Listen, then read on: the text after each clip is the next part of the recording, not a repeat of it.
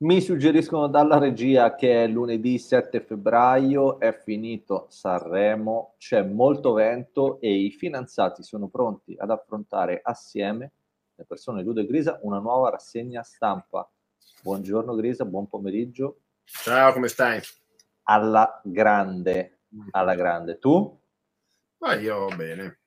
Poi sai, soprattutto quando aumenta lo spread qualcosa in me. Sei short di BTP e no, no, no, no, io non sono alla, alla Soros, non sono quel tipo di investitore. Non remi contro il paese? No, no, per carità, già ha tanti problemi, ci manca solo che remi contro anch'io. Metti i tuoi capitali contro, certo, sarebbe, sarebbe pesante. Già tanti problemi, poi no, a posto così.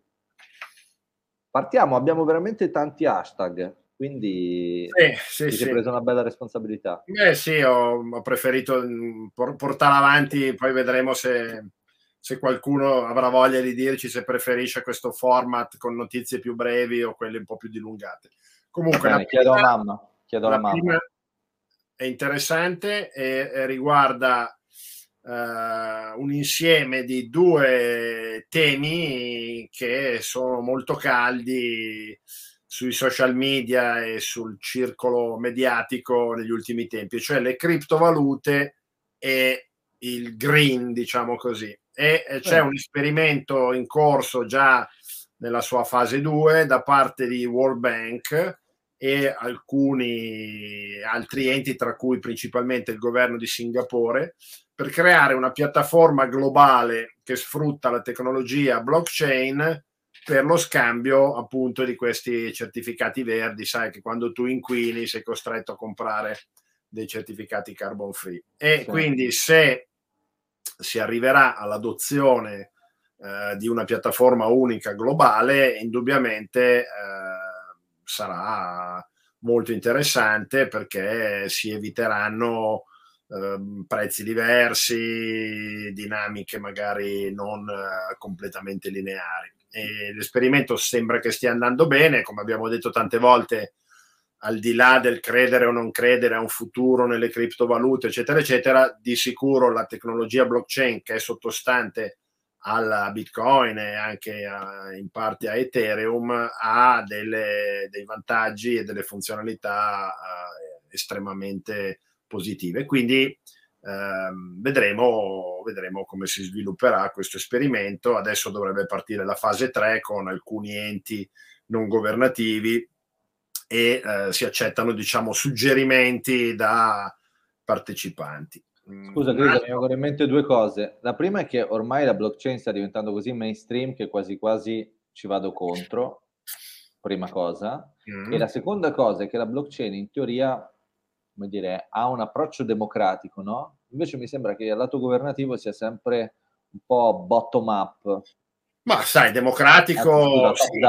però qui quello che interessa dalla blockchain è la linearità, la certezza delle transazioni e l'assoluta appunto chiarezza e limpidezza delle transazioni e, e soprattutto il fatto di accentrarlo in un unico veicolo su tutto il mondo, quindi secondo me è difficile pensare che non possa funzionare salvo limiti tecnici, ma per esempio anche nelle transazioni finanziarie stanno cominciando, non lo so, la, uh, alcune borse a fare delle sperimentazioni perché rispetto alla tecnologia di oggi dove c'è ancora sostanzialmente l'omino che scrive che tu hai comprato due azioni, aspetta che gli arrivi il bonifico dalla tua banca, chiaramente eh, sostituire tutto questo con due o tre giorni di valuta, sostituire tutto questo con una transazione istantanea e assolutamente certificata e certificabile con la tecnologia blockchain eh, è fuori discussione che sarà un progresso strepitoso.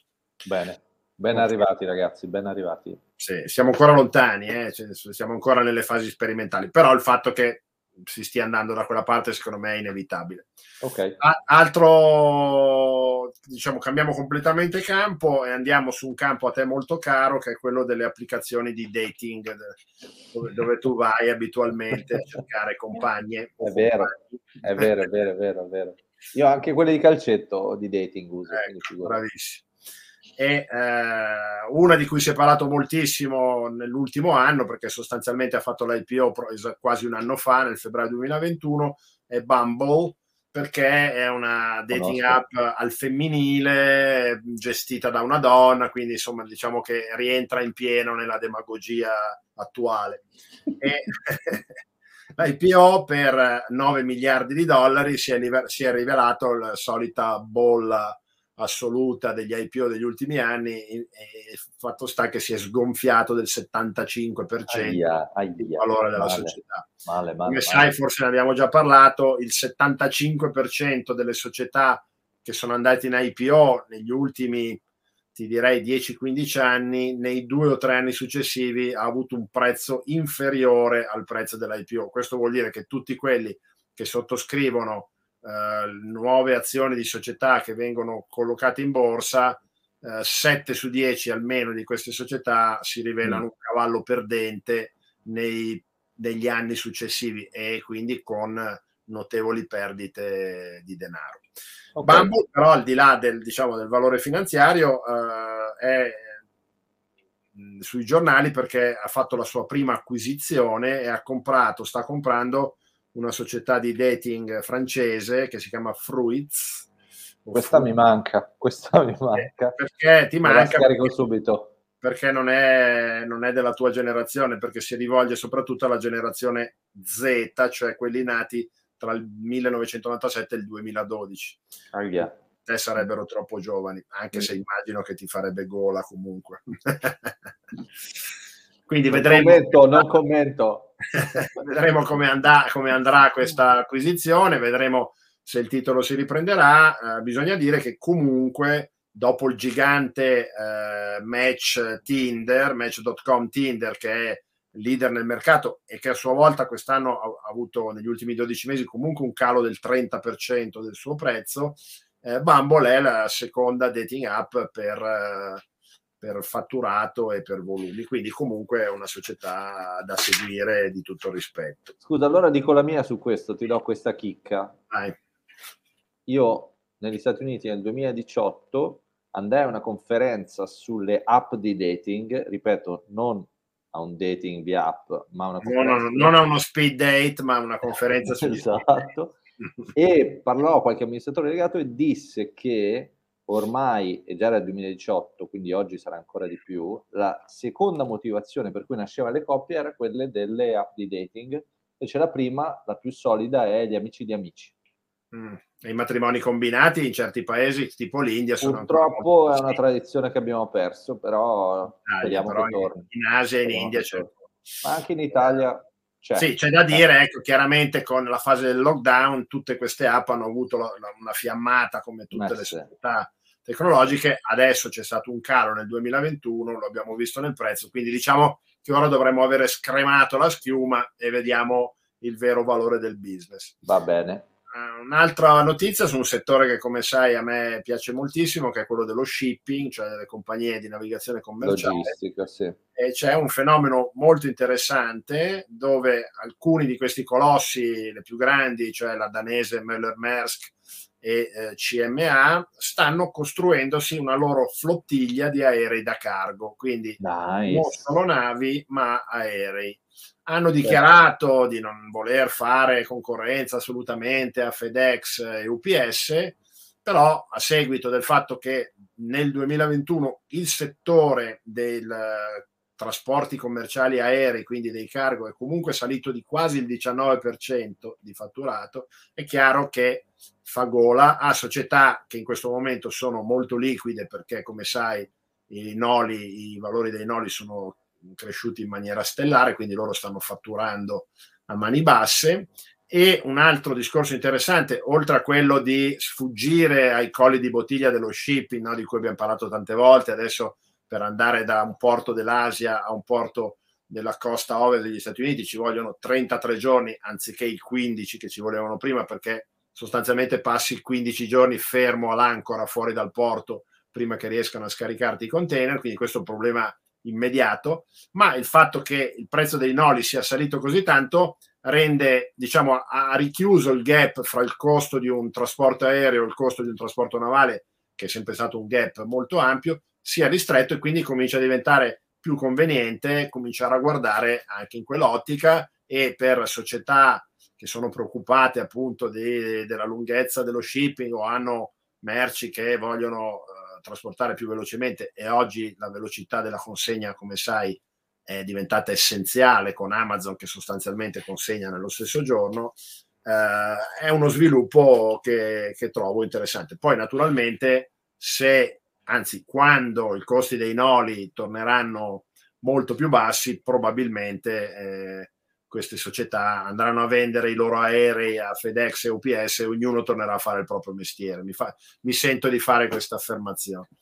Ma è un'affermazione che condivido e è un'affermazione che mi ricorda in generale la, la notizia, la dinamica di MSC rispetto a ITA, sì. che ha espresso un interessamento alle quote di, di Ita. Sì, poi allora facciamo un inciso, in Italia c'è sempre di mezzo, ci sono sempre di mezzo magari interessi sotterranei, eh, spinte, amicizie, per cui non darei troppo peso a certe dinamiche in Italia, però chiaro che è una dinamica che può avere un suo senso, anche se ITA di voli commerciali credo che ne faccia ormai pochissime. Una volta l'Italia un comparto ce l'aveva, non so nemmeno se ce l'abbiano più. Però, mm.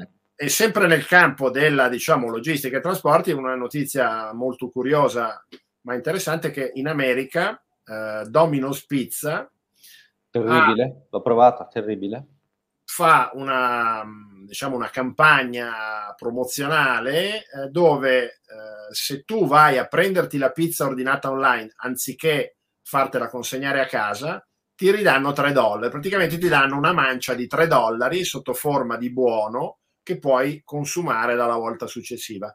Ordine minimo 5 dollari, quindi loro comunque te ne danno 3 se vai con la tua macchina a prenderti la pizza.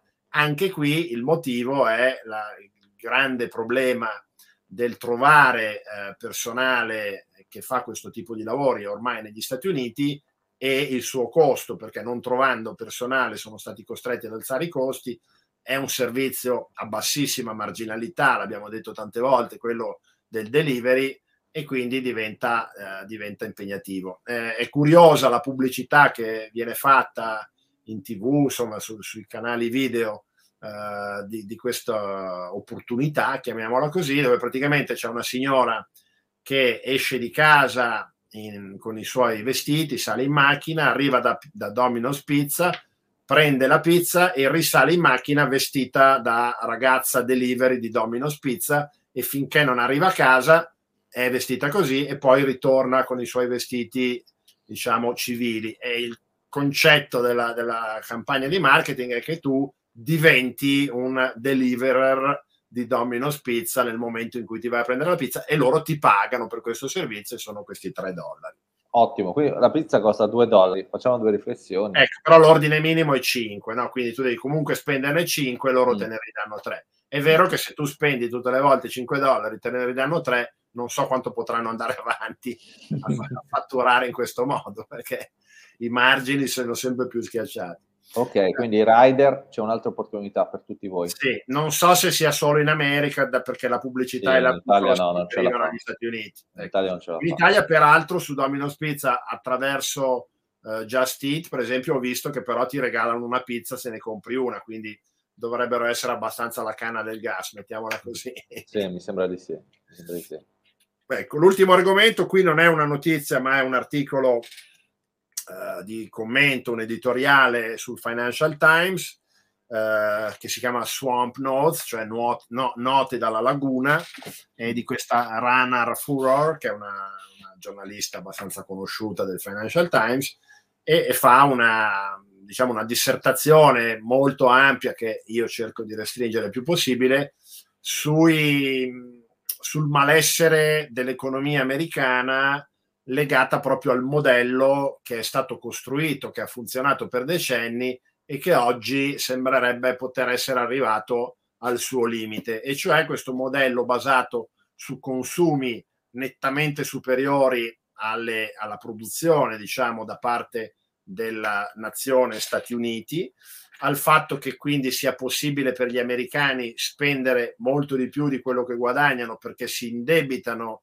in dollari i dollari vengono eh, prestati da eh, diciamo, entità al di fuori degli Stati Uniti, quindi da stranieri, e questi dollari vengono poi dati in pagamento a chi vende loro le merci. Ecco che quindi l'economia si è spostata da economia di produzione a economia di servizi e di consumo, l'abbiamo detto tante volte, estremamente sbilanciato in quella direzione. Quindi i cinesi piuttosto che i vietnamiti o i tedeschi di turno ricevono dollari dagli americani, dollari che sono stati a, a loro volta prestati dagli americani e questi dollari vengono poi continuamente reinvestiti in asset finanziari americani che quindi continuano a crescere di valore. Tutto questo gioco ha funzionato indubbiamente per tanti anni, quindi oggi l'essenza dell'economia americana è creare un fattore ricchezza che permetta al cittadino americano di indebitarsi perché la sua casa è salita tanto di valore, il suo modello 401k per la pensione con dentro le azioni americane è salito tanto di, di valore, si indebita, spende, aumenta i consumi, la gran parte dei consumi sono di beni che comunque vengono importati dall'estero e il giro diciamo si autoalimenta. Eh, naturalmente... E qual è il prossimo passo? Uh, allora, il prossimo passo è indubbiamente, siccome oggi siamo arrivati dopo decenni a una fase di inflazione, a una fase di problemi uh, di costo del lavoro, e, um, il rischio appunto è che non si possa più protrarre questo gioco dell'indebitamento, anche perché a questo punto uh, è probabile, io non sono convinto, ma l'abbiamo detto tante volte, che la Banca Centrale debba rialzare sensibilmente i tassi, quindi renderebbe molto meno conveniente l'indebitamento e quindi senza il debito tutto il giochino eh, tenderebbe a, a, sgretolarsi, quindi l'indebitamento dovrebbe essere sostituito dal risparmio. L'ultima volta che gli americani si sono messi a risparmiare partendo da zero fino a un livello diciamo double digit eh, risale agli anni 30 e 40, quindi sono molte generazioni, oggi probabilmente quasi nessuno degli americani che spende e consuma eh, in America ha insito dentro di sé eh, l'intento di, di risparmiare. E l'altro pilastro sarebbe quello di riportare negli Stati Uniti una parte della produttività, della produzione che è stata eh, portata fuori negli anni della globalizzazione folle. Questo è un trend che è iniziato perlomeno a parole con Trump, che non è stato minimamente smontato oggi dai democratici.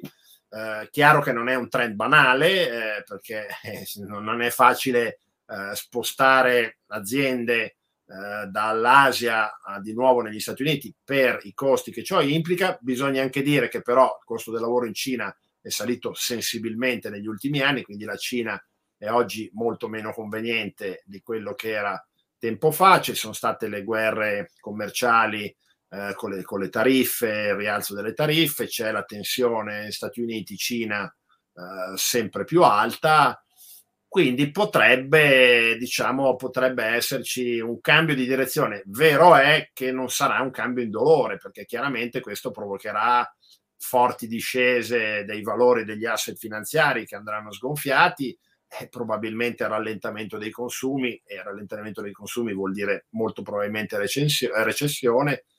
Eh, però è chiaro che se poi magari si riequilibrasse un po' questo squilibrio appunto delle bilance dei pagamenti americani verso l'estero, l'economia americana potrebbe giovarsene. Bisognerebbe sentire cosa ne pensano cinesi e tedeschi ecco, di questo aspetto. Però sicuramente, sicuramente è una tematica eh, altamente macroeconomica da seguire con molta attenzione perché potrebbe scombinare completamente eh, in pochi anni gli equilibri economici e commerciali che oggi sostengono il mondo da molti decenni. Ecco. Interessante, quindi da una parte una specie di eh, ripresa della tendenza da crisi del 29 negli Stati Uniti da un punto di vista finanziario, invece da un punto di vista produttivo un ritorno a casa. Eh, sì, diciamo che si deve ribilanciare il, il, così, questo equilibrio fra debito, consumi, risparmio e produzione che oggi è completamente sbalestrato e che chiaramente, come abbiamo detto tante volte, hanno detto in tanti, non può continuare all'infinito certo. eh, no, la, la, la, lo stampaggio di moneta per tenere artificialmente ar- alti gli asset e continuare a indebitarsi eh, in maniera sproporzionata. Prima o poi, insomma, vanno, vanno riequilibrate tutte queste situazioni squilibrate. Ottimo, molto interessante.